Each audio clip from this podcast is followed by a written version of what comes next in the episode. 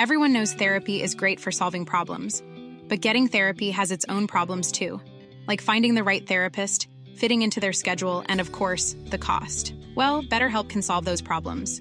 It's totally online and built around your schedule. It's surprisingly affordable too.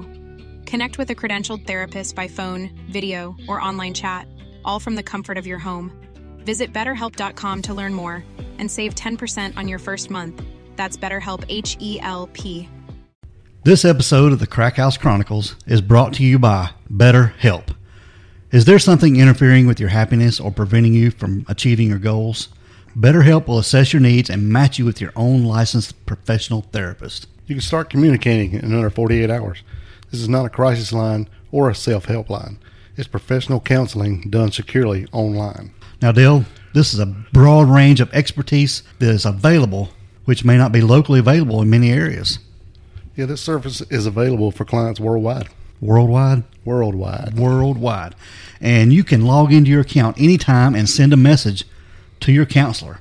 You'll get a timely and thoughtful response, plus, you can schedule weekly video or phone sessions. So you don't have to worry about sitting in an uncomfortable waiting room and waiting on a traditional therapist. Yeah, which is really good in this times. You don't really want to go and sit in a waiting room with a bunch of people with stuff going on that's going on today. Sit there with a mask on and, oh, yeah.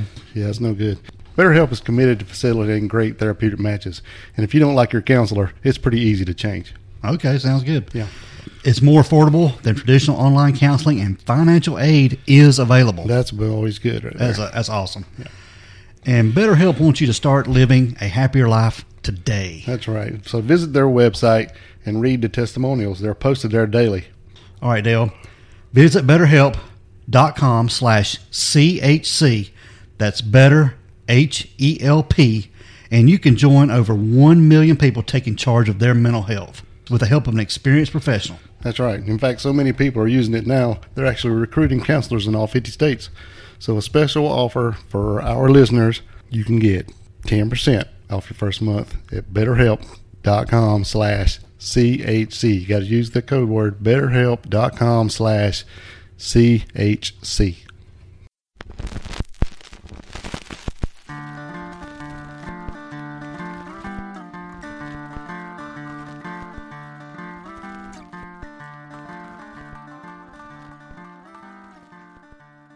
Killer will now spend the rest of his life behind bars. That's after Scott Williams pleaded guilty to three first degree murder charges. WCNC's Glenn Counts is live at 6 from our mobile newsroom in Union County tonight with more from one of the investigators who broke this case. Glenn? Well, Sonia, this is where Scott Williams spilled his horrible secret. Not only did he murder three women, he butchered them. It was a tough story to hear, even for a professional. This is the face of a monster, according to the family member of one of Scott Williams' victims. He's a, a unique individual. Uh, you know, I, I, don't know what else to say other than that. It's he's he's like no one else I've ever met before. Sergeant Brian Helms of the Union County Sheriff's Department worked on this case. Williams pleaded guilty to killing Sharon Presley, Christina Parker, and Sharon Stone.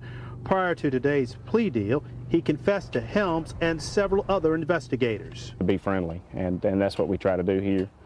Um, it, sometimes it is like sometimes it is like walking a tightrope, trying to keep somebody talking. The three women were allegedly prostitutes. Williams killed them and then sexually mutilated them. Details that turned the stomachs of the men who took that confession. Try to find a way to wash it off of you when you go home. Um, you know, we, we all, all of us, no matter what kind of case it is, we, we look to our family. The women lived a high-risk lifestyle, but the district attorney says that did not play a role in his decision to seek life without parole over the death penalty. What this plea offer allowed us to do was guarantee that this man would never be free again. None of the family members wanted to talk to us on camera, but a few of them told us that they would have preferred the death penalty but they are satisfied that Williams will never be a free man again. Reporting live from our WCNC mobile newsroom in Union County, I'm Glenn Counts. Hey, what is up, everyone? Welcome to the Crack House Chronicles. I am Donnie, your host, and with me is a man who just ate a chicken bacon Swiss sandwich with fries like some freaking health nut. It's Dale. It was lean, lean protein. Lean chicken? It was a big damn sandwich. it's a big sandwich. Yeah, no, I didn't eat it all. I tried. And thanks to Nanny's, Yeah, shout out to Nanny's, man. It was the best chicken sandwich ever. they got some good food, man. Mm-hmm. And speaking of shout outs, you got any more? Shout, you got any shout outs for us today? Yeah, we'll give a shout out. We're going to give a shout out to uh, Susan Cannon. Uh, she sent us an email and uh, left us some, some kind words on our YouTube channel. Shout out to the YouTube channel. She had a friend that was mentioned in uh, a previous episode we did on uh, Henry Louis Wallace, the Taco Bell Strangler, who was a serial killer in Charlotte. And that's uh, episode 49 if you want to go back and check that out. But uh, her friend, Deborah Slaughter, was one of the victims in that, that episode. And uh, she said that she had actually uh, offered that girl a ride, you know, and probably the day before she is she was killed. So we just want to give a shout out to her and tell her, you know, we appreciate her emailing us and uh, rest in peace to your friend, uh, De- Deborah. And we are so sorry for the loss of your friend, like Dale said. Mm, it's hard stuff. Can't imagine. All right, Dale. Uh, want to remind everybody to uh, check out our store page on our website. Get you a T-shirt, mug. Also, go to Apple Podcasts. Leave a five star rating five star. and review. It really does help the cause. Yeah, shout out to a few of you who left a couple stars, but we need a review or something. That's it. All right, man. We're gonna get into our episode. Let's do it, man. All right. We have got a North Carolina serial killer. Captain Crunch. No, No. not cereal, but cereal. Oh, my bad. Yep. And his name is Scott Wilson Williams. And he is from Monroe, North Carolina, Monroe. just out the other side of Charlotte from us. Yep, not far at all. No. And Scott Wilson Williams was born on December the 3rd, 1963, Yep, which makes him 57 years old. 57. And he is convicted of three murders. Three. Yep. Yeah, that spanned of nine years. Yeah, from uh, 97 to 2006. Yep. His first victim, her name was Sharon House Presley, Yep. and she was 37 from Charlotte, North Carolina. And she was killed in 1997. Yep. Uh, Christina Ouzts Parker, she was 34 from Monroe, North Carolina. And she was killed in 2004. And Sharon Tucker Stone, she was 46 from Monroe, North Carolina. And she was killed in 2006. Yep. And he had a couple other victims that managed to escape that he tried to sexually assault, but they weren't killed by him. Right. But they were later able to testify at his trial. Yep. All right, we're going to get into a little bit more about Scott Wilson Williams. There's not a ton on him, but we're going to do what we can. Yeah, there's not much on him, especially his younger life, his school, his parents. You know, where he lived. You know, he's from Monroe, North Carolina. Yeah, and he's in jail not far from here. No, just a couple, about well, about an hour and a half away. Yeah. In Taylorsville, Spoiler alert. Yeah, Taylorsville, North Carolina. He's Yeah. in pr- prison up there. Uh, Scott had a job, you know, before all this took place with the, the North Carolina Department of Transportation, and he got a yellow truck that he would drive around and I guess do maintenance work, yeah, or whatever they do. whatever they need to do, put out cones or whatever he done. Pick up trash. They, yeah, NCDOT does a whole lot of stuff. They do a lot of things. Yeah. And this job would put him in a vehicle that would not be easily noticed. Right. Yeah, yeah. I mean, you know, you could uh, easily pull over on the side of the road or go up dirt roads or in the woods or, or really wherever he'd really want to go because it's just common to see him um, almost anywhere. You think about how often you see a DOT truck on the side of the road and 10 people standing there with shovels and one working. and you don't think nothing about it. No, you don't. no, I mean you don't because that's just a normal thing. So it it really give him a good chance to ride around and You give him a good cover. exactly. Yep. Scott Wilson Williams. He was charged in 2006 with the murders of these three women in North and South Carolina, and he entered an Alford plea deal.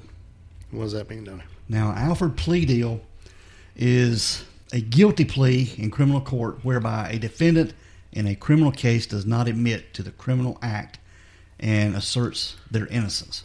So basically saying he knew that they had enough to convict him, and he's like, okay, you got me, but I'm not going to say I'm guilty. Exactly.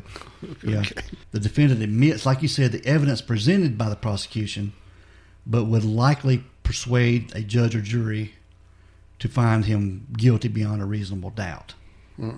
Now, Alford plea deals are legally permissible in nearly all 50 states, but not allowed in state courts in Indiana, Michigan, and New Jersey, or in the courts of the United States Armed Forces. Hmm.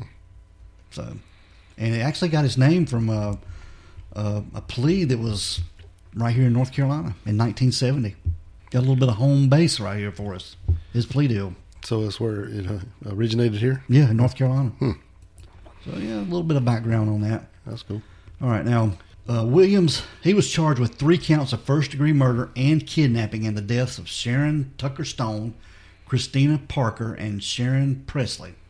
Now Stone's body was found in Chesterfield, South Carolina. Yeah, that's when a guy was picking up cans, right? Yeah, he was picking up cans on the side of the road and just spotted her body. Right. And Presley's, her body was found in 1997, and the actually Parker and Presley's bodies were found in the same area of northern Union County, which was about 10 miles from Williams's home. So he's like the laziest serial killer ever. Yeah, pretty much. He's not putting a whole lot of effort into this. but now his his murders grew in severity. Right. You know, when he killed one, the next one would be worse. Right. Well, I wonder, you know, that first one was in 97 and the next one was only, it was in 2004. It took him a while to regroup, you think, or either that or is a lot we don't know about. Mm-hmm. Could be either way, I guess. But now it was reported on March the 15th, 2006, that mutilations to the bodies of the three women were killed by the same person during the nine year span, with more severe each time. Hmm. And the autopsies that they had proved this. And criminal justice experts say that this fits the pattern of a serial killer who got bolder over time and even demonstrated efforts to satisfy a compulsion caused by early trauma. Now, talking about a little bit of early trauma for Scott, he sued a hairdresser of his that he claimed sexually abused him from the time he was eight years old. The case was settled out of court, hmm. so he he got something for it, but the the guy that he accused never admitted to the sexual assault. Oh, wow. So I don't know. I don't know if Scott had some more sexual assault as a young child, and this later led led to his violent killings. His warpness. Yeah, he was pretty warped. Yeah. Sheriff Eddie Cathey, he avoided describing Scott Williams as a serial killer. He said the victims were taken for the purpose of murder. They were taken, and then murder was the result. But he wouldn't elaborate beyond that. And I don't understand why he's he's saying that because That don't make sense. I mean they were taken for his pleasure, I guess, and then murdered them. Because that's that's the way most of them do. Am I right? Yeah. I mean, they take these women because these three women, they all three of them had been reported that they had a risque lifestyle. Well, it, it's kind of weird because it, it doesn't really matter. I mean, we've done cases on lots of people, lots of weird people here and there. You know, I mean, mm-hmm. you know, whether they killed them and then did to them what they wanted to do to them, or they did to them and then killed them, it doesn't matter. They're still dead either way. So it's still, to me, three or more is serial killer. So you're saying it doesn't matter at which point he kills them. Yeah, If he kills them before he does something to them or kills them after, yeah, they're they're still being killed. it, true that. Yeah. So I don't think this. So I still think that means serial killer. That doesn't mean, you know, I mean, what, the hell is the difference? it doesn't it doesn't make it any less, does it? No, not to me. It doesn't to me either. So I don't understand why this Sheriff Eddie Cathey, you know, avoided describing him as a serial killer. No, it's kind of weird. Yeah, Maybe he just didn't want to say that in- in his county. could be. Try to keep that, you know.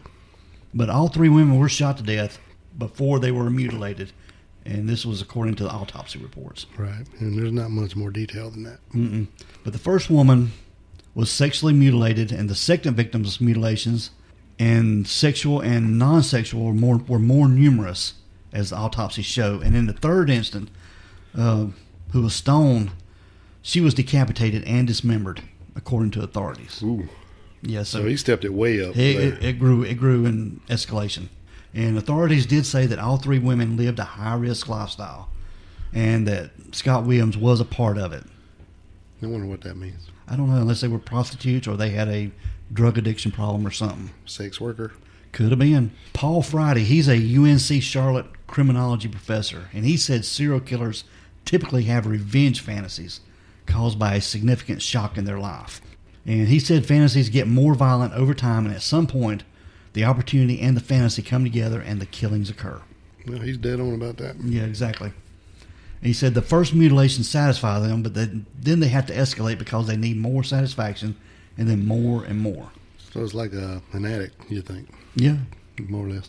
Mm-hmm. Now, on April twentieth, two thousand six, Union County Sheriff's investigators detailed everything they took from Williams' home in the following days of, on his arrest on March 9th. And they found a variety of weapons, including knives, guns. They also took handcuffs, hair samples, and computer equipment. And I'd even read in one place he uh, said he had a Barbie doll collection, which was kind of kind of weird Kind of weird. kind of weird. They even took uh, uh, blood samples, hair, and saliva samples from Williams. And when he was arrested, when they went to his home, he was sitting on the couch watching TV and put his hands over his head and said, I didn't mean to kill those girls. So they pretty much had him. Yeah, I would say so. Yeah. Now, the evidence against Scott Williams included DNA, ballistics from weapons found on his property, detective said, and investigators also read statements by Williams and two more victims who survived, which show the 44 year old picking up women, torturing, and killing them. They also portrayed Scott Williams as a fetishist and a predator who was insecure in his sexuality and quick to anger. And Scott Williams' attorney, Frank Wells, who was from Asheboro, he said in his defense they didn't have any grounds on which to dispute the statements that were read in court. Right. So he really, they didn't have, he, he couldn't, they had him dead right. Yeah. Yeah. He said it wasn't even a close call, said the evidence was overwhelming. Yeah, he was not good at this. No. Superior Court Judge Richard Boner handed Williams three consecutive life sentences. They involved the deaths of Sharon House Presley in 1997, Christina Ouzts Parker in 2004, and Sharon Tucker Stone in 2006. Their bodies, mutilated in similar but increasingly gruesome ways, were found on rural roads in Union County and Chesterfield, South Carolina. And they also said this serial murder case has been one of the most gruesome in the Charlotte area in recent years. So I wonder, you know, just by jumping in here, it says in recent years. So what was the top before this? You know, I don't know. You know, Henry Louis Wallace was pretty rough, Yeah, the one we mentioned at the beginning of this episode. that's true. And then, you know, then you got the, we talked about the Gaffney Strangler, Yeah, which was years before this. yeah, it was down the road. But it's not in Charlotte. No, but it's it's close by. Yeah, They, they said that in this area. Charlotte area. Yeah, okay, I give you that. Yeah. Go ahead. I didn't mean to get No, you no, you're fine. I just, you know, it makes me wonder, you know, Is there something we miss? Is what I'm thinking. yeah, So somebody. yeah. But we are always investigating other cases. Yeah, we like local. Mm-hmm. Now, it's reported that Scott Williams walked into the courtroom during his trial. He was tireless and wearing a gray suit. He was shackled at the wrist, and all he did was just answer yes or no questions to the judge. He didn't show any emotion, Dale. And his hair was buzzed. He had the same thick, dark mustache and wire frame glasses. But now you can look at his photograph online. He don't have that mustache anymore. No, He's he's he's Bud, aged, he's Bud Melvin now. He's aged quite a bit Yeah. since uh, his arrest. And it had been even reported some of the mutilations to some of his victims. This is according to Union County Sheriff's uh, Lieutenant David Lento. He said one survivor even told investigators that Scott Williams removed her shoelaces, wrapped them around her breast, tightened them until they turned blue. Damn. And he said, well, he told her that, quote, I was your worst nightmare. I'm your guardian angel. If anyone messes with you, I will kill them. Unquote. The women told detectives. It's, it's crazy. Yeah. So I wonder, did he let her go? I guess he did. It doesn't really say. I mean, it was said, you know, when he got away. Yeah. But man, According to the testimony of Scott Williams, he told investigators that he planned to cannibalize one of the women's remains, but actually was turned off by the smell of cooking flesh. God dang, it would almost have to be Sharon Stone, wouldn't it? He's the only one that received really well. I don't know. That's the one he dismembered. I don't know. If, Yeah. I guess it really doesn't matter. No. That's pretty. That's out there. Yep. One of the survivors who testified in court, who at the time was in her 40s, held up a photograph of herself taken shortly before her 1995 abduction from a parking lot of a 24 hour supermarket and where she was almost raped. It showed a smiling woman with curly brown hair. She described herself as very vivacious and full of life.